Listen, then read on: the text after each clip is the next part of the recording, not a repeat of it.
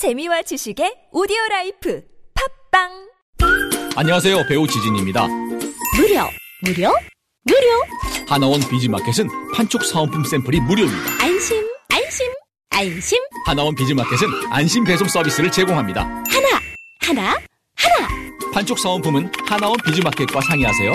잠깐 예산 맞춤 상품 추천은 간편하게 전화하세요 02-1811-0110 뭐라고요? 02-1811-0110 하나원 비즈마켓 저는 끼가 없습니다. 등록금, 생활비를 마련하기 위해 밥을 굶어야 합니다. 밥 걱정 없이 공부하고 싶어요. 두세 개의 아르바이트를 해도 등록금, 월세, 생활비를 내려면 한 끼 밥값이라도 아껴야 하는 청년들. 지금 청년들에겐 젊으니까 괜찮다는 말보다 따뜻한 밥 한 끼가 절실합니다. 검색창에서 청년 도시락을 검색해 보세요. 기아 대책 청년 도시락. 시장 상황이 악화되고 있어요. 또 금리 상승이 거래처 부도 났대요. 침착해 매출 채권 보험을 들어놨잖아 차지 슛 신용보증기금 매출 채권 보험이 대한민국 중소기업의 골든타임을 지킵니다. 연쇄부도의 위험에서 안전할 수 있도록 거래처에서 외상대금을 받지 못할 때 손실금액의 80%까지 지급해주니까 기업의 외상 거래에서 매출 채권 보험 가입은 더 이상 선택이 아닌 필수입니다. 기업을 살리는 매출 채권 보험 대표번호 1588-6565 자세한 사항은 홈페이지에서 확인하세요. 이 캠페인은 중소벤처기업부와 신용보증기금이 함께합니다. 조명 바꾸니까 분위기가 확 사네. 조명만 바꿨는데 효과 좋죠? 혹시 빛의 조명 딜리버리 서비스? 네! 클릭 한 번으로 배송부터 설치까지 한 번에 해주니 얼마나 편한지 몰라요. 맞아. 역시 조명은 빛이라니까. 배송부터 설치까지 조명은 빛의 조명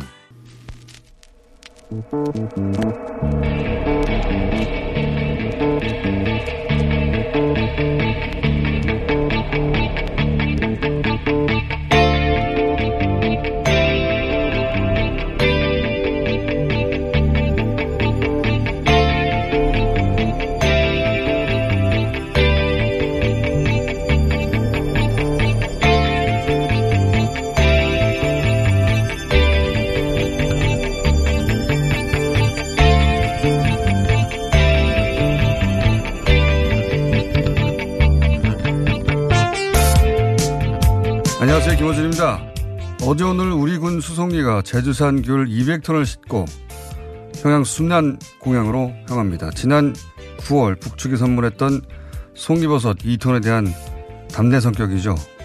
그런데 벌써 귤만 보냈겠냐는 이야기가 나오는 걸 보면 쌀 100만 톤 북한에 퍼져서 쌀값이 폭등했다는 가짜뉴스처럼 귤 관련 가짜뉴스도 시중에 돌지 모르겠습니다. 한번 따져볼까요? 한 해 남쪽에서 생산되는 귤이 60만 톤 내외라니까 귤 200톤이면 전체 0.03% 수준 좀 규모가 큰 과수원 한 곳에서 다 조달될 정도의 분량이 불과합니다.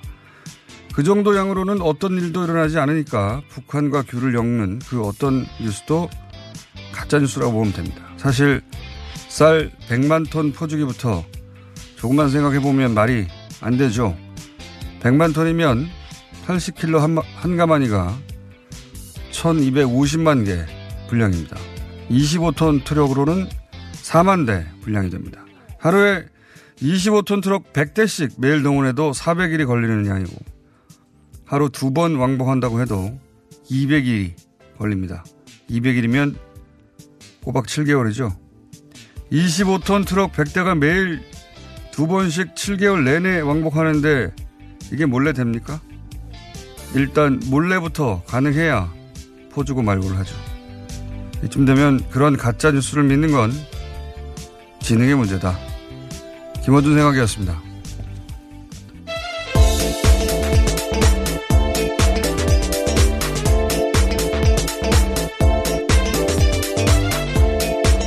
시사인의 김은지입니다. 네.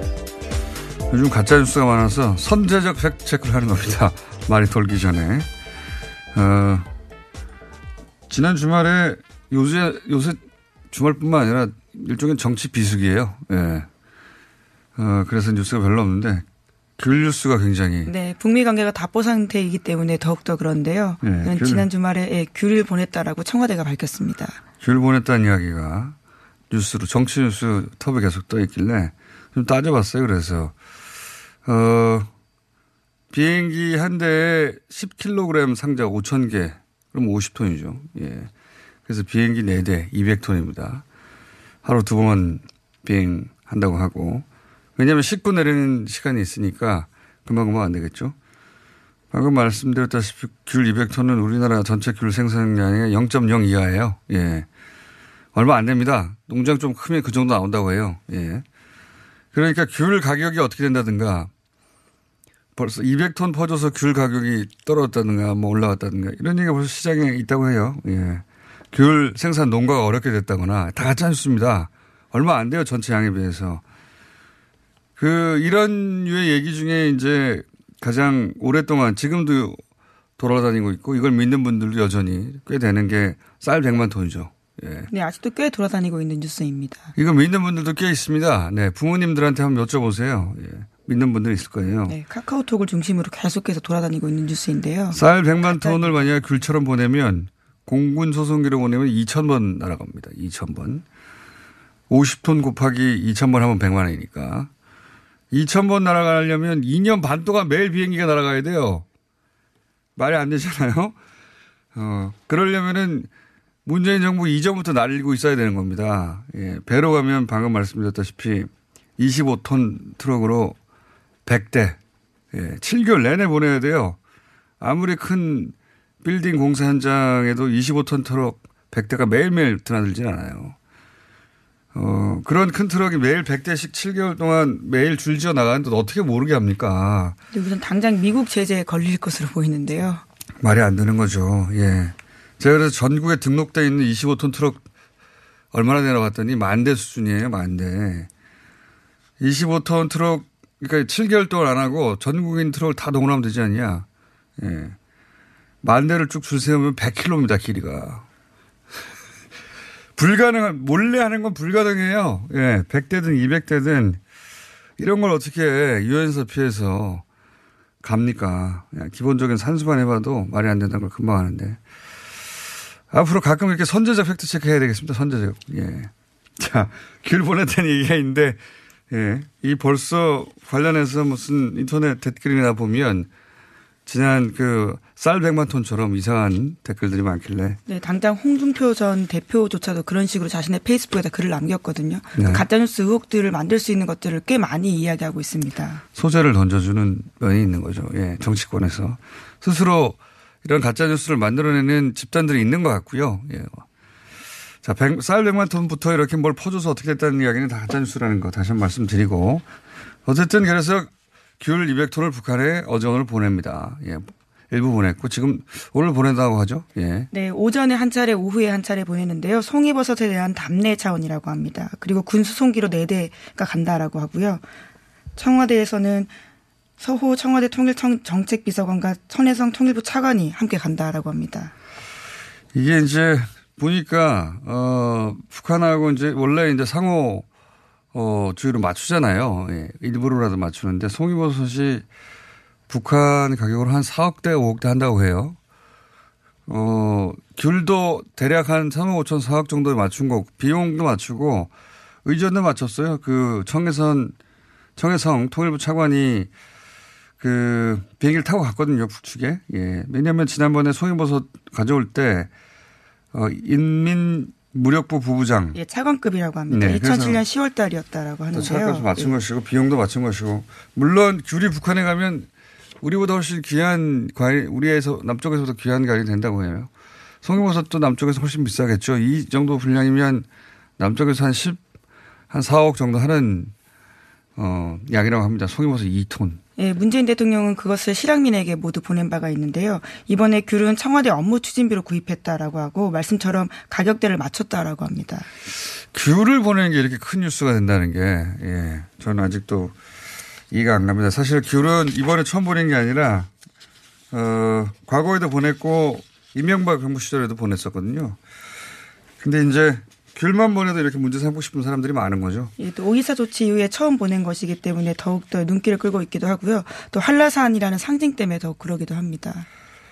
자, 그 외 소식으로는 JSA가 비무장 조치를 끝내서 지난번에 이제 아직은 아닌데 곧 아마 연내에 어 국내 누구나 거기 가가지고 김정은 위원장하고 문재인 위원장이 넘어오고 문재인 대통령이 맞이했던 그 자리에 가서 누구나 그걸 할 수 있어요. 예, 사진을 네. 찍고 그리고 그 관광을 할 수 있는 상황이 된 건데요. 남북의 민간인과 외국인 관광객은 JS 남북 지역을 자유롭게 왕래할 수 있다라고 합니다. 연내에 가능한 일이라고 여기 하는데요. 인기 폭발할 것 같고 또 GP 예.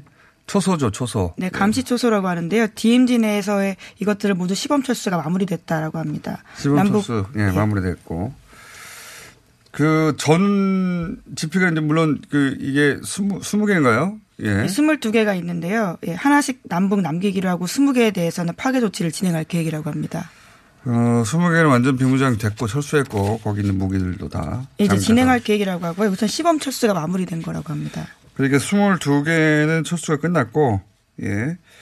그 나머지가 이제 북 남쪽에 60여 개, 북쪽에 160여 개 있는데 이것도 다 철수한다고 하는 거죠. 예. JSA도 비무장이 완료되고 GP도 어, 시범 철수는 끝났고 이제 나머지도 곧 한다고 하니까 네, 22개 중에 한 개씩 남겨둬서 20개를 파괴한다라는 건데요. 이런 뉴스 상당히 중요한 뉴스들인데 예. 묻히고 있습니다. 왜냐하면 이제 북미 정상회담에 시선이 꽂혀 있다 보니까 이런 뉴스들이 작아 보이는 거죠. 예. 그 자체로 굉장히 큰 상징적인 뉴스들인데 자, 북미 정상회담은 어떻게 될지 내년 초에 한다고 이제 트럼프 대통령이 하긴 했는데 지금은 뭐 기싸움이 한참입니다. 지금. 네, 고위급 회담도 연기됐기 때문인데요. 내년 초에 북미 정상회담을 하기 위해서는 고위급 회담이 열려야 하는데 이것이 연기된 이후에 제재를 둘러싸고 북미 간의 기싸움이 계속되고 있습니다. 폼페이오 장관은 미중 외교 안보 대화 뒤의 기자회견에서 계속해서 제재를 강조하는 말을 하고 있고요. 뿐만 아니라 마이크 펜스 미국 부통령도 워싱턴 포스트에 기고를 해서 절, 제재에 대해서 강조하고 있습니다. 기싸움이죠. 마이크 펜스가 뭐, 그, 북미 관계를 결정할 아무런 권한도 없고, 근데 이제 강성 메시지를 낼 땐 이분이 나오는 거죠. 기싸움이고 크게 신경 쓸 일은 아닌데 이제 이게 길게 가면 안 된다. 길어지면 원래 기싸움 하다가 감정 싸움 되고 감정 싸움 하다가 틀어지고 그런 거 아닙니까? 사람이 하는 일이기 때문에. 북한이 불만을 가진 건 사실 당연한 거예요. 예. 어, 영변 핵시설 상징적인 것이죠. 북한에게. 여기도 해체, 사찰 이런 얘기까지 했는데 미국이 계속 어떤 제재도 완화할 수 없다고 하니까 이 제네 와단을 가지고 힘겨루를 한참 하고 있는 와중이고. 예. 네, 조선신보를 통해서 이렇게 입장을 낸 바가 있는데요. 미국이 속도 조절론을 주장하면서 공동성명의 이행이 아닌 현상 유지를 선호한다면 구태여 대화를 할 필요가 없다라는 글을 남겼습니다. 그러니까요. 이게 뭐 그 당국에 의해서 나온 게 아니라 좀 쿠션을 맞고 미국 연조, 연구 소장이니 뭐 이런 어 또는 뭐 제1본 어 조선인 총연합회, 총연합회. 기관지라고 할수 예. 있는데요. 조선신보는요. 어, 이런 데서 통해서 나오긴 하는데 기싸움, 기싸움을 사이드의 매체를 통해서 하고 있는 거죠. 자, 이야기는 어, 저희가 전문가들 모시고 따라 한번 길게 해봐야 되겠는데 현재 어쨌든 북미 관계는 기싸움 마중이다. 그런 거고요. 자, 다음, 다음 뉴스는요? 네, 경제팀이 바뀌었습니다. 문재인 대통령은 지난 9일에 새 경제부총리 겸 기획재정부 장관 후보자에 홍남기 국무조정실장을 임명했습니다. 또 새 청와대 정책실장에는 김수현 청와대 사회수석을 지명했는데요. 이기 경제팀을 새로 꾸린 겁니다. 이기 경제팀에 대한 이야기는 저희가 3부에서 좀 다뤄보겠습니다. 원래 이제 시기상으로는 그럴 정도 되긴 됐는데 예, 워낙 경제정책 가지고 말들이 많으니까 현재 이 교체 의미에 대해서는 3번 짚어보겠고요. 자, 다음 순요. 예, 같은 날 문재인 대통령은 계속해서 소득주도 성장과 혁신 성장 그리고 공정 경제를 중요하다라고 거듭해서 강조했는데요. 그러니까 경제팀 교체와 별개로 문재인 정부의 경제 기조는 그대로 간다라는 점을 강조한 것으로 보입니다. 이게 이제 문재인 대통령이 한, 하는 말 빨리가 아니라 함께 우리 경제가 그렇게 가야 된다 이제는 지속적으로 더 멀리 예. 가야 한다라고 밝혔는데요. 예. 지속 가능하고 공정하게 가야 한다. 뭐 이게 담긴 거죠. 예. 바뀐 어, 경제 탑들도 이 기조하에 당연히 갈 것이고 자유한국당에서는 이 기조 자체를 바꾸라고 하는 것이고요. 예. 자, 다음은요? 네, 자유한국당이 삼고 초려 끝에 조강특위 위원으로 임명했다라고 하는 전원책 변호사를 문자로 해촉 통보했습니다. 언행을 유의하라고 공개 경고한 지 하루 만인데요. 지난 8일 밤 김용태 사무총장이 전 변호사를 찾아가서 4시간가량 긴급 회동까지 벌였지만 전당대회 시기를 놓고 결국 이견을 좁히지 못했습니다. 한 달여 만에 쫓겨난 신세가 된 전 변호사는 김병준 비대위원장이 정권을 주겠다는 약속과는 달리 특위위원 인사를 청탁하기도 했다라는 사실을 폭로했습니다. 황교안 전 총리 탄핵 국면에서의 문자 해고 이후로 가장 주목받는 문자 통보네요, 이게. 네, 보통 직장에서도 문자 통보를 잘 하지 않기 때문에요. 네. 굉장히 이례적인 일이긴 합니다. 뭐, 총리를 문자 해고하기도 했는데요, 뭐. 근데, 어, 그러니까 전원책 대 김병준, 이렇게 개인 대결처럼 보이기도 하고, 친박 대 비박의 대결처럼 보이기도 하고, 왜냐하면 전원처, 전원책 변호사는 어, 친박이 주장했다는 것과 결이 약간 비슷한 얘기를 했었고, 김병준 비대위원장은 비박에 가까운 발언들을 많이 했었으니까요. 어쨌든, 어, 뉴스공장에서는 전원책 변호사하고 인터뷰를 한번 추진해 보겠습니다. 네, 지금 굉장히 격앙된 목소리를 내고 있는데 네. 자신을 하청업체 취급하고 있다라는 식의 반발을 하고 있습니다. 어쨌든 이게 이제 두 사람이 중요한 게 아니고 앞으로 어, 보수야당이 갈 길을 어떻게 결정할 것인가 관련된 어, 갈등이라 예, 두 사람 뒤에 있는 어떤 커다란 움직임에 관한 이야기라 저희가 한번 인터뷰를 시도해 볼까 하는데 전원책 변호사 스타일상 가만히 당하고 있지는 않을 것 같아서 인터뷰 하실지 모르겠네요. 예. 방송을 듣고 계시면 한번 나와주십시오. 네. 네. 하시면 재밌을 것 같습니다. 예. 저도 재밌을 것 같아서 네. 투쟁해 보겠습니다. 다음은요. 네, 유치원 비리를 막기 위한 이른바 박용진 3법의 본격적인 국회 논의를 앞두고 있는데요. 이에 대해서 한국유치원총연합회, 그러니까 한유총이 의원들을 전방위로 접촉하면서 법안 통과 저지를 하고 있다라고 오늘 아침 한겨레 신문이 전하고 있습니다. 자유한국당은 별도 법안을 내겠다라면서 논의를 미루고 있고 더불어민주당 내부에서도 사립 유치원의 사유재산 인정 등 다른 목소리가 나온다라면서 연내 법안 통과에 빨간불이 켜진 게 아니냐라는 우려를 하고 있다고 합니다. 이 한유총은 보니까 굉장히 조직력도 강하고, 예. 어, 로비의 경험도 많고, 이익단체라서, 뭐랄까요. 그, 그 지역 민심에 자신들의 영향력이 있다. 이런 거를 앞에 내세우고 아주 활동력이 강한 단체였더군요, 보니까. 그래서. 네, 지금도 그렇게 활동을 하고 있는 건데요. 예. 그래서 지금 자유한국당은 이제 민당 주도의 이 움직임에 대해서 그리고 또, 어, 과거에 사학법 관련해서도 보면, 어, 별도 법안을 내는 게 이상하지 않죠. 예. 이렇게 이대로 가기를 원치 않고 자유한국당 입장에서는.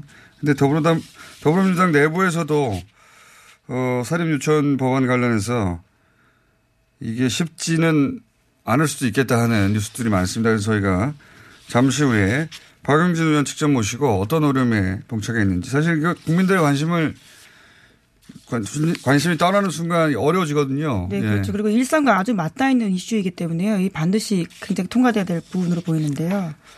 어, 이제 점점점 관심사에서 멀어지면 질수록 어, 이 법안 통과는 어려워지고 박영진 의원은 어, 국회의원 선거에서 굉장히 어려우시겠죠. 집중적으로 공격받고. 자, 잠시 후 짚어보기로 하고요. 저희가 계속 지난주부터 관심 가지고 있는 이란 학생, 어, 사안들. 저희가 지금 중국하고 일본하고 소위 이제 어, 제재 예외 8개국 있지 않습니까? 네, 전해드린 바가 있는데요. 제재 8개국에, 8개국에도 이런 일이 있는지 찾아보고 있어요. 근데 우리나라처럼 은행들이 전면적으로, 어, 이렇게 그 계좌를 폐쇄하거나 하는 경우는 없는 걸로 현재까지 조사하고 있는데 조사가 다 끝나면 자세히 알려드리겠습니다. 현재 우리나라만 이러고 있다. 어, 다른 이런 학생 한 사람의 이야기 들어보겠습니다. 안녕하세요. 저는 2015년에 한국에 온 22살 마리암입니다. 한국어가 좋아서 이란에 있을 때 세종학당에서 한 거를 배웠습니다. 은행에서는 이란이 위험한 나라이기 때문에 계좌와 체크카드 만드는 것도 국제학생증을 만드는 것도 어렵다고 합니다. 한국이 좋아서 한국에서 근무하는 저와 같은 유학생들이 범죄자 지급을 받지 않았으면 합니다. 저와 저의 친구들 모두가 불안하고 힘든 날들을 보내고 있습니다. 이 문제가 얼른 해결됐으면 좋겠습니다. 부탁드립니다. 이란 유학생 마리암이었습니다. 시석적으로 관심 가져보겠습니다. 가져가겠습니다. 저희 뉴스 공장에서. 여기까지 하겠습니다. 네, 시사인 김은지였습니다. 감사합니다. 국민 배우, 국민 가수. 대한민국을 대표하는 것에 붙는 국민. 그래서 국민 적금, 국민 보험은 없어도 국민연금은 있습니다. 안녕하세요. 국민연금공단 이사장 김성주입니다. 대한민국을 대표하는 노후 준비 방법, 국민연금. 내가 낸 것보다 더 많이 받습니다. 국가가 평생 지급을 약속합니다. 국민연금, 노후 준비의 기본입니다. 국민이 주인인 연금, 국민연금. 모닝똥? 제겐 사치였죠. 내가 토끼인지 토끼똥이 나인지 내가 변을 본 것인지 변을 당한 것인지? 나는 바나나이고 싶다. 간혹 구렁이이고도 싶다. 아 큰일 났네. 이거 이러면 다 죽어. 미궁 대장사랑! 빅동의 추억 미궁 대장사랑이 찾아드립니다. 이건 제가 써보니까 효과 써보니까? 써보니까 효과가 있는 것 같아요. 안녕하세요. 배우 박진입니다. 추운 날씨만큼 난방비 걱정도 많이 되시죠? 음, 제가 난방비 아끼는 꿀팁 하나 알려드릴까요? 그건 바로 보일러를 열 효율 높은 친환경 보일러로 바꾸는 거예요. 열 효율 높은 친환경 보일러는 연간 13만원 정도 난방비를 절약해주고 최대 5만원 상당의 서울시 에코마일리지도 받을 수 있대요. 거기다 미세먼지와 온실가스 배출을 10분의 1로 확 줄일 수 있다니 우리 집 보일러 열효율 높은 친환경 보일러로 바꿀 만하죠? 자세한 내용은 120 다산 콜센터로 문의하세요. 이 캠페인은 서울특별시와 함께합니다. 오빠 갈색병이라고 알아? 그거 엄청 좋은 명품 화장품이잖아. 효과가 어마어마하다던데? 헤이브로에서 이번에 남자를 위한 갈색병이 나왔거든? 명품 원료들은 기본이고 올인원 로션이라서 바르기만 하면 스킨, 로션, 에센스까지 한 방에 해결된대. 그래? 이거 크기도 완전 대용량이네? 열심히 써서 오빠도 명품 피부 되라고. 갈색병, 남자를 위해 다시 태어나다. 헤이브로 맨즈 브라운 올인원 로션. 지금 포털에 헤이브로 검색하세요.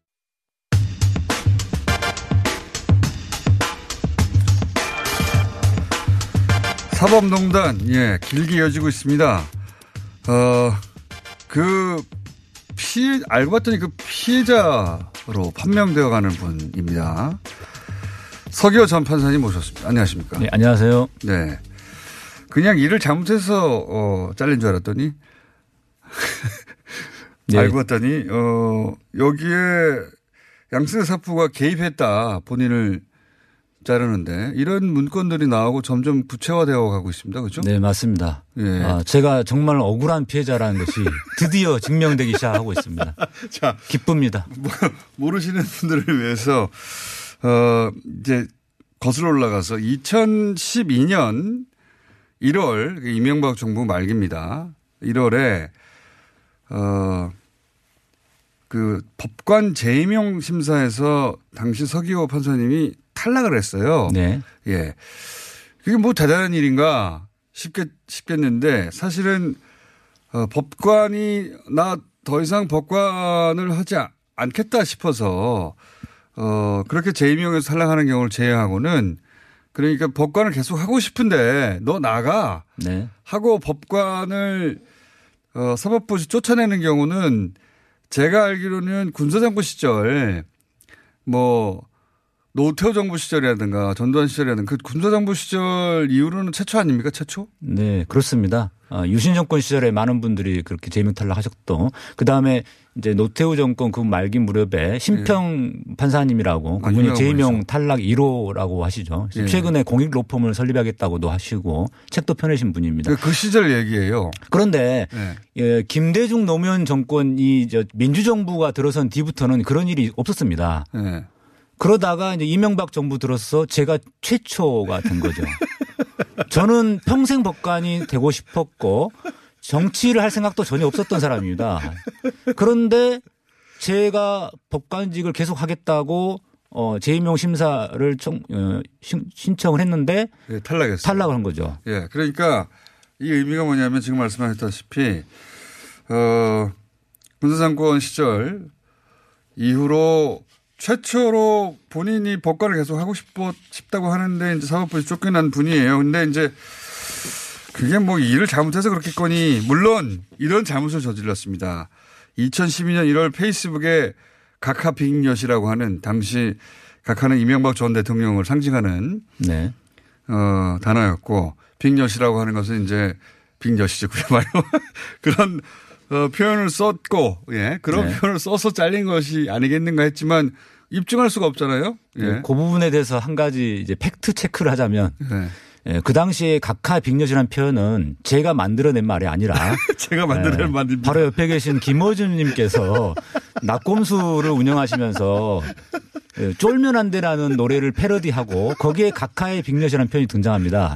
그 당시 제가 낙곰수 그 방송을 너무 재밌게 듣다 보니 너무 심취한 나머지 그 표현이 너무 재밌어서 페- 에, 트위터에다가 아침에 출근길에 그걸 인용해서 인용했을 뿐인데 네, 인용했을 뿐인데 예. 마치 언론에서는 마- 제가 대통령을 비판 비판이 아니라 욕을 했다. 어, 어떻게 판사가 돼가지고 대통령 욕을. 동의했으니까 그래서. 그렇게 예. 예, 오해를 많이들 하셨는데 그것은 욕을 한 게 아니고 인용했을 예. 뿐. 당시 유행하던 문구를 인용했을 뿐이다. 그렇습니다. 예. 당시에 대세였죠. 그 쫄면 안 되라는 노래를 모르는 분이 없었고요. 그래서 어쨌든 하여튼 그 이후로 그 이후인 듯 보여집니다만 아, 입증은 안 되고 여하간 최초로 이제 군사상권 이후 최초로 법관에서 너 나가 한 거예요. 네, 맞습니다. 그 쫄, 그 각하민력 글이 나간 뒤부터 약 한두 달 뒤에 바로 재임용 심사가 있었고 또 그때 탈락. 그때 그러셨어요. 끝나고 네. 하시지. 자, 그러니까 제가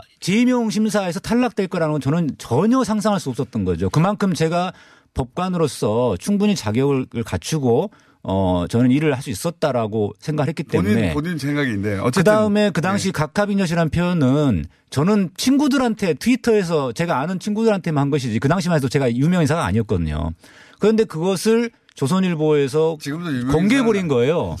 그때부터 유명해진 겁니다. 그 많이들 오해하시는데 그 글을 올리기 전까지는 저는 자, 평범한 자, 판사였습니다. 흥분을 안 주시고. 근데 어제, 어제 참고인 조사를 받으신 이유, 받으셨는데, 받으신 이유가 뭐냐면, 이제 그렇게 해가지고, 어, 이거 너무 심사에 탈락하고 나서 너무 부당하다 해서 행정소송을 했습니다. 그런데 행정소송에서 패소하셨죠. 네. 예, 해고는 정당하다고. 근데 그 재판부가 당시, 어, 사법부로 돌아올 수 없어 당신은 해고는 정당해 하고 판결을 내린 재판부가 알고 봤더니 양승태 사법부하에서 법원행정처에 어떤 조정을 받은 게 아니냐 하는 정황들이 나왔다고요. 네, 그렇습니다. 그러니까 어, 이게 우리가 지금 얘기하는 게 어, 사법부는 법관의 독립을 중요시하고 항상 얘기해 왔는데 그게 아니라 양승태 사법부가 이런저런 지시를 내서 판결에 영향을 미쳤다.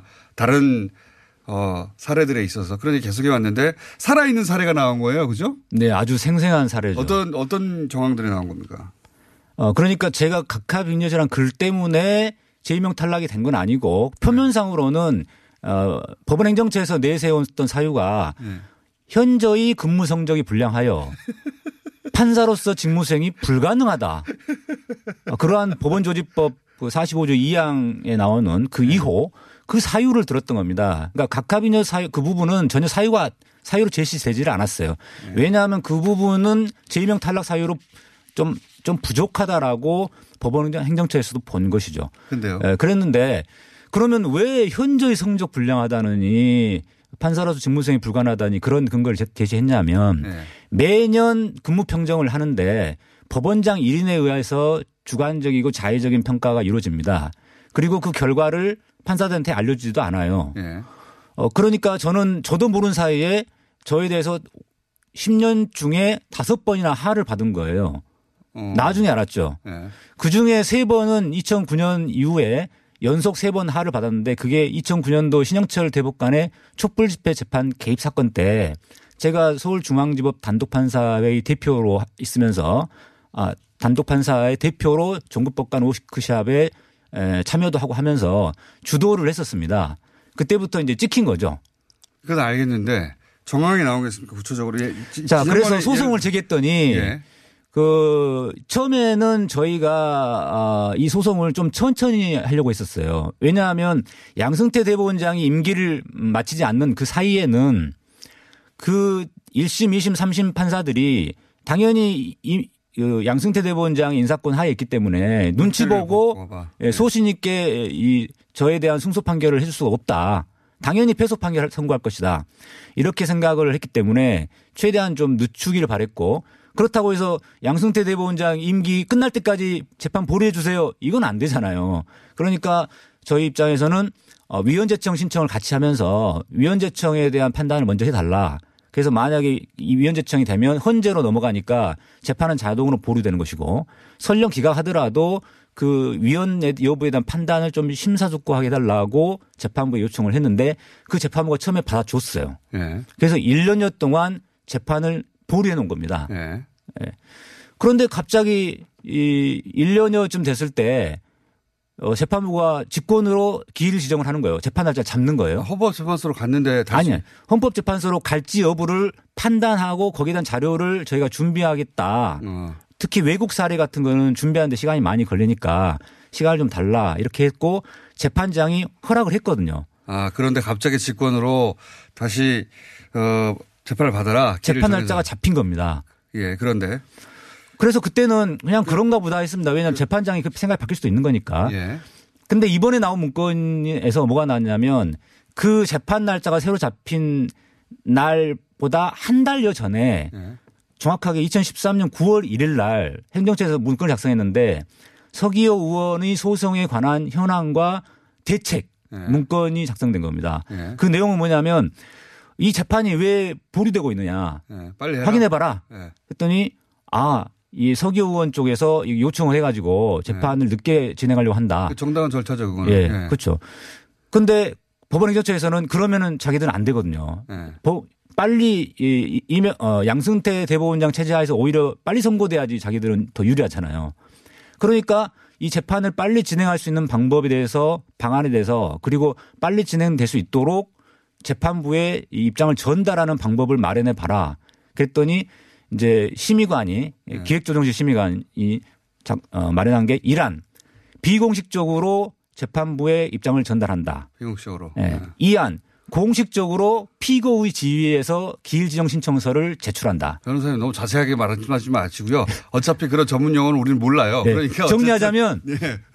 정리하자면 어 갑자기 재판이 잡혔는데 그 전에 한 달 전에 행정처에서 문건이 작성됐더라. 아니, 양승태 사법부에서 빨리 재판하라고 해서 잡혔다는 거 아닙니까? 네, 그렇죠. 예. 그것을 법원 행정처에서 비공식적인 방법으로 건너 건너서 재판장에게 전달한 것 같고 네. 그러니까 재판장이 갑자기 재판 날짜를 잡은 거죠. 재판 날짜를 빨리 잡은, 잡아서 빨리 판결을 내렸다는 것만으로 어 그것도 물론 문제긴 한데 그게 패소의 이유는 아니지 않습니까? 패소 이- 이런 거 있잖아요. 보면 동조 세력 확산을 방지해 고립시키는 전략을 세워라. 뭐 이런 내용도 있다면서요. 예, 그렇죠. 그 방금 말한 그 문건은 초기에 나왔던 거고요. 네. 그 재판장이 저한테 패소 판결을 바로 선고한 건 아니고 네. 2014년 2월 달에 인사 발령이 나서 복잡하네요. 바뀌었습니다. 재판장이. 예, 그 뒤로 복잡해지고 있어요. 사, 사안을 예. 간단하게 말해 주십시오. 좋습니다. 예. 그 뒤로도 여러 가지 있는데 그건 나중에 이야기하기로 하고 예, 개입한 그 다음에 대해서만. 최근에 나왔던 그 문건에서 변론 종결 등을 통해서 에, 서기호 의원에게 심리적 압박을 가자 이 문건이 나왔다고 몇 달 전에 공개됐었지 않습니까? 네.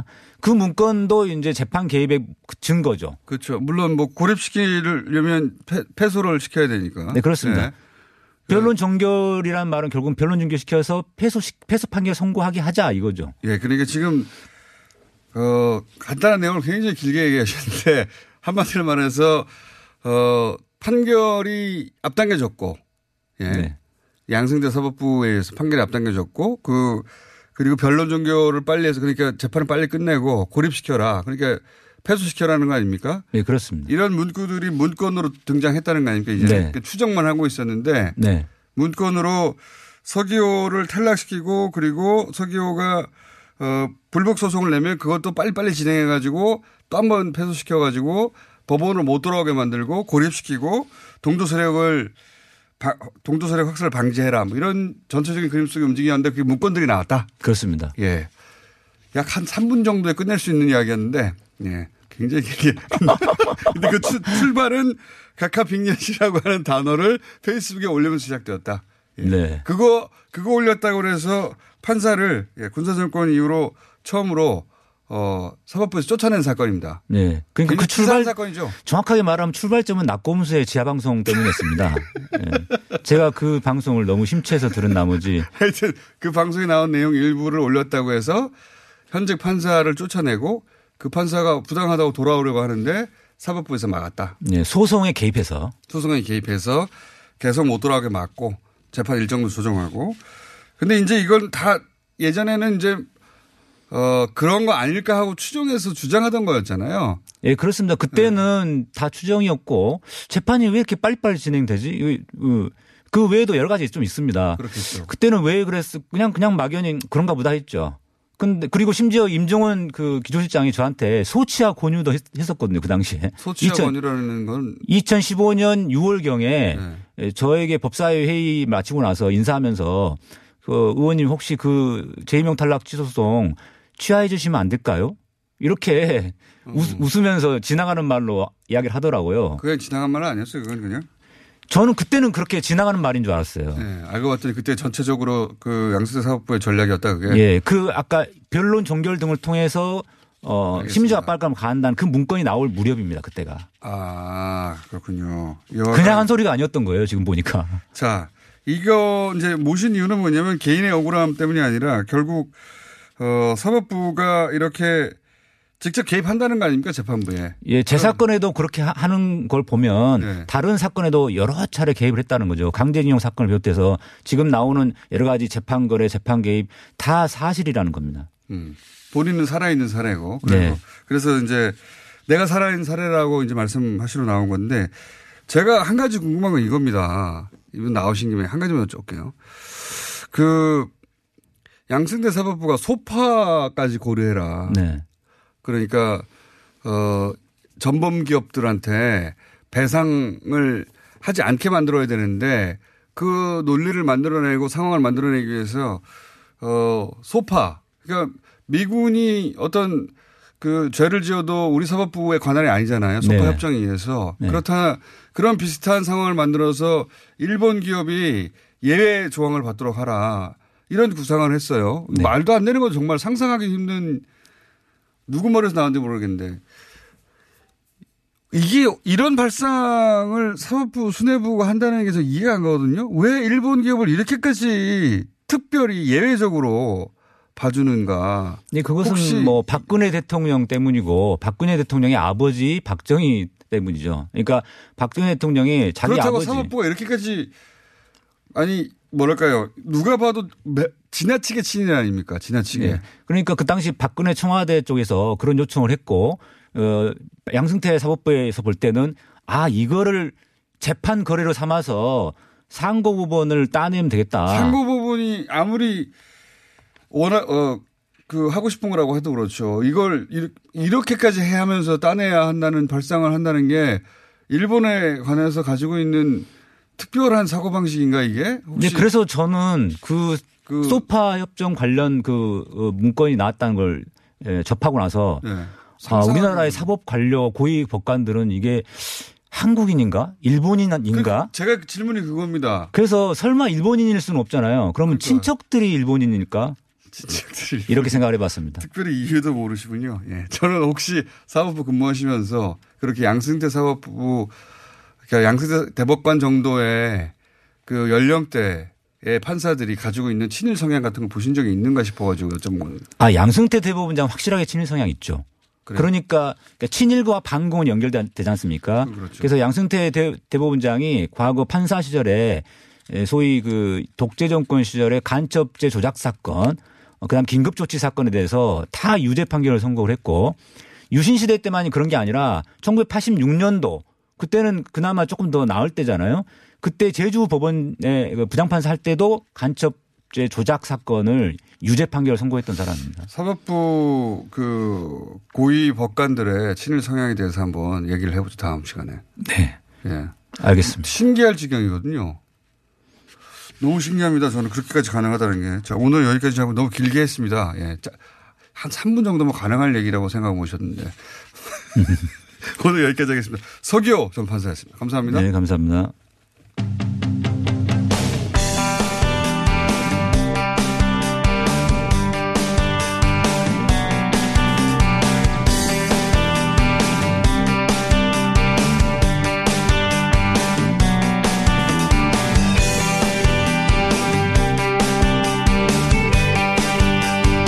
자, 서기호 판사님 때문에 좀 길어졌습니다. 네. 박용진 3법의 주인공 박용진 의원 나오셨습니다. 안녕하십니까. 안녕하세요. 서울 강북구 출신의 박용진입니다. 자, 이게 이제 오늘 심의가 시작되는데 그래서 그런지 뉴스가 굉장히 많이 나왔어요. 네. 굉장히 많이 나왔는데 아, 이거 어려울지도 모른다는 뉴스가 많이 나왔어요. 네. 예, 불, 불과 일주일, 이주일 전만 하더라도 이 법들이, 어, 고속도로 상에서 막 무사 통과할 것처럼 예. 그렇게 보도했는데, 에, 이게 쉽지 않나 보죠? 뭐 곳곳에 바리케이트 있고요. 네. 또뭐 곳곳에서 검문하고 지금 그러고 있는 분위기인데 예. 어, 오늘 분위기는 약간 살얼음판입니다. 법사위에서 오늘 통과 안 되면 이거 언제 됩니까? 법사위는 아니고요. 오늘 이제 그, 법- 그 법사위 아니에요? 교육위원회 아, 법안 심사 소위군요. 법안 심사 소위가 네. 있습니다. 거기에서 심도 있는 내용을 좀 다루는 자리거든요.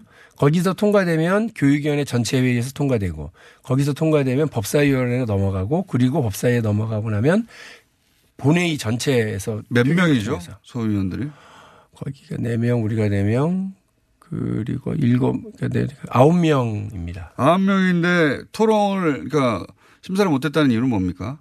뉴스가 그렇게 나오던데. 어, 그, 저기, 지난 금요일 날은요, 법안을 이제 일단 그 비쟁점 법안들하고 또 어, 박용진 3법 플러스 가- 어, 시- 어, 대학 시간 강사법 이렇게 해서 네 개 법안을 덧붙여서 논의를 했는데 그날은 뭐 저기 금요일 날 반드시 통과시킬 거다 이렇게 생각은 안 했었어요. 네. 예, 그래서 서로 일- 일독하고 내용이 어떤 건지 확인하는 정도의 자리였고요. 네.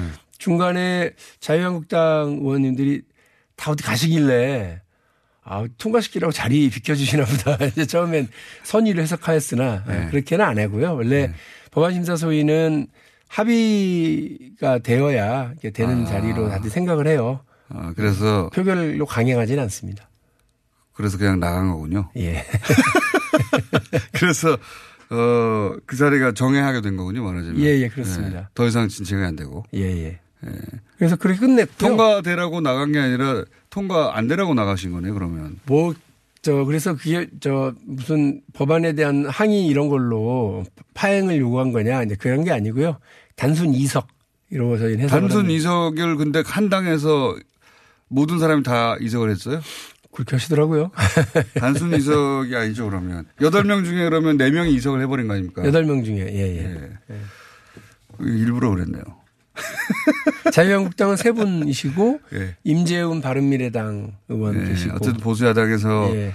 네 분은 세 분, 세 분. 보수야당에서 세 분 나가셨고. 바른미래당도 보수야당이라고 좀 하셨습니까? 아니요, 바- 끝까지 앉아 있었어요. 아, 그분은 앉아 계셨고. 예. 나머지 한 분은 누굽니까, 그러면? 아, 우리 저. 아, 민주당에서도 예, 나갔을 예, 거? 예, 예. 아니, 이미 세 분 나가시고 그날 통과시키지 않는 것으로 아, 분위기가 안- 잡히니까. 이게 안 되는구나 예, 예? 예, 예. 그렇습니다. 그럼 자유한국당 세 분은 나가시고 바른미래당 끝까지 앉아 계시는데 민주당 한 분도 아 이제 파, 파토 예, 파토 되었다 네. 예 전문 용어로 해서 나가셨다. 그래서 지난 금요일에 안 됐는데 어 이- 이게 이제 보수야당은 뭐 그럴 수도 있는데 네. 공을 민주당이 다 넘겨줄 수도 없고 또 어 이 보수야당의 이제 그 기존의 과거를 보면 뭐 사업법 때도 그랬고 네. 어, 그쪽 여기를 더 열심히 들어주는 편이긴 한데, 근데 예. 민주당 내에서도 이 다른 목소리가 나온다는 보도가 있던데, 그건 사실입니까? 아, 예, 그, 어, 어떤 내용이냐면, 그, 저도 보도를 보면서 알았는데, 그 사유재산 지켜줘야 되는데, 왜, 이렇게, 그 강제로 이러느냐. 예, 라고 하는 원장님들의. 논리죠. 예. 예. 그 다음에 이제 두, 네, 두 번째로는 그 내 월급 감사하냐 이런 식으로 얘기하시더라고요. 음, 제가 음. 볼 때는 그 말씀을 하신 의원님이 오해가 되게 있으신 모양이에요. 그러니까 일- 이른바 사리박 저 내 월급 감사하냐는 논리는 뭐냐면 내 월급도 세금에서 나오는데 예. 그렇다고 해서 내 월급을 일일이 다 감사하지는 않지 않냐. 네. 그러니까 유치원에 세금으로 지원한다고 그래서 일일이 다 감사하면 안 된다 이런 논리죠. 그렇죠. 그래서 근데 그 유치원에 보내주는 우리 국민의 혈세가 그 저 월급 월급 받아가시라고 드리는 게 아니고 아이들을 거기서 교육하는 목적이 데 있잖아요, 그 돈에. 목적이 있는 용도가 분명한 돈인데 그리고 월급은 또 따로 가져가세요. 가져가시는 월급을 우리가 감사하는 건 아니고요. 그 월급 자기 개인 돈처럼 쓰고 있는 유치원 교비의 그 목적과는 좀 다르게 쓰고 있는 뭐 백도 사고 뭐 성인용품도 사고 그다음에 보험료도 내고 뭐 이런 방식으로 애들 밥 주라고. 돈 주면 밥 줘라 이거 아닙니까 예. 한마디로. 월급 네. 따로 가져가면서 그렇게 하는 경우와 자기 개인 돈처럼 쌈짓돈처럼 쓰고 있는 경우에 대해서는 이거 문제가 있다. 그 법이 미비하다면 그 법을 만들자고 하는 것이 박영진 3법의 핵심 취지라고 하는 거고요. 네, 그리고 이걸 섞어서 생각하실 필요 없습니다. 그 사유재산 문제를 건든다. 그래서 특히나 그 유치원 연합회 쪽에서 얘기하고 있는 게 그 개인이 내놓아 내- 개인이 가지고 있는 개인 재산인 건물과 땅을 네. 그거를 국가에 헌납시키려고 그런다. 음. 그 말도 안 되는 소리고요. 국회 그 예결위 회의 때 제가 네. 아, 그런 주장도 합니까 지금? 그 말도 안 되는 소리까지 해요. 어, 그래서 그 장관한테도 확인했지만 이거 가짜 뉴스가 분명하고 형사처벌 하겠다. 아, 그러니까 개인 재산을 국가가 뺏으려고 한다는 식의. 예, 어, 제가 그래서 어디 멀리서 보면 제가 죽창 들고 있는 사람을 보일 것 같더라고요.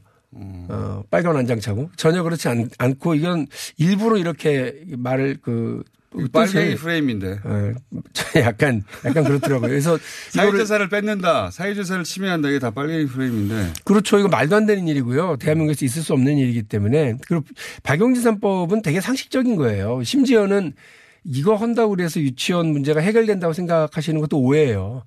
유치원에 있었던 여러 문제점들의 그냥 응급 처방. 제가 지금 손에 붙이고 그냥 밴, 밴드 하나 정도의 그이 역할인 것 정도도 뿐이죠. 받아들이지 않으면 되- 어, 과연 되겠나. 이것만으로도 너무 부족하다는 사람들 많은데. 아, 그럼요. 네. 그러니까 하나하나 좀 만들어가야 되고 벽돌을 쌓아가는 입장에서 가장 밑돌을 자, 그럼 쌓는다고 어떻게 합니까. 이거? 왜냐하면 여론의 관심사, 관심은 점점 좀 줄어들게 돼 있거든요, 원래. 어떤 네. 큰 사안도. 예. 그, 아직은 불씨가 살아있, 때 이걸 통과시켜야 되는데. 저는 그래서 저기 한유총 쪽이나 이 법안을 반대하는 그 분들이 계시다면 그 국회의원 분들도 아마도 그 이제 침대 축구식으로 시간 끌게 하는 것 같다 이런 생각이에요. 그런 것 같아요. 예. 네. 그래서 저는 이 시간이 뒤로 가면 갈수록 이 법이 통과는 어려워지고 네. 어, 한유총은 더 막강해질 거예요. 그러면 이렇게 하시죠. 그러니까 국회의원도 그렇고 반대하는 또는 뭐 국회의원은 실명을 공개해도 되잖아요. 아, 그럼요. 당연하죠. 네. 예. 앞으로 이, 사, 이 법안에 대해서 반대하는 분들 실명도 공개하고 공개적으로 모든 걸 공개적으로 문제 삼으시죠. 그 오늘 법안 심사 소위가 얼마나 오래 걸리게 될지 모르겠습니다만 거기에 그 뭐 정치하는 엄마들 네, 그 대표들이 저기 그 참관하시겠다고 신청하신 모양이에요. 네. 어젯밤에 전화가 왔더라고요. 그래서 그 참 그렇게 참관하시는 거 그다음에 기자들이 적극적으로 취재하시는 게 되게 중요해요. 법안 심사 소위는 비공개거든요. 대부분이. 근데 그게 비공개되면 그 안에서 여기까지 해야 될 것 같고요. 네. 내일 또 보실게요. 예? 박영진 의원님.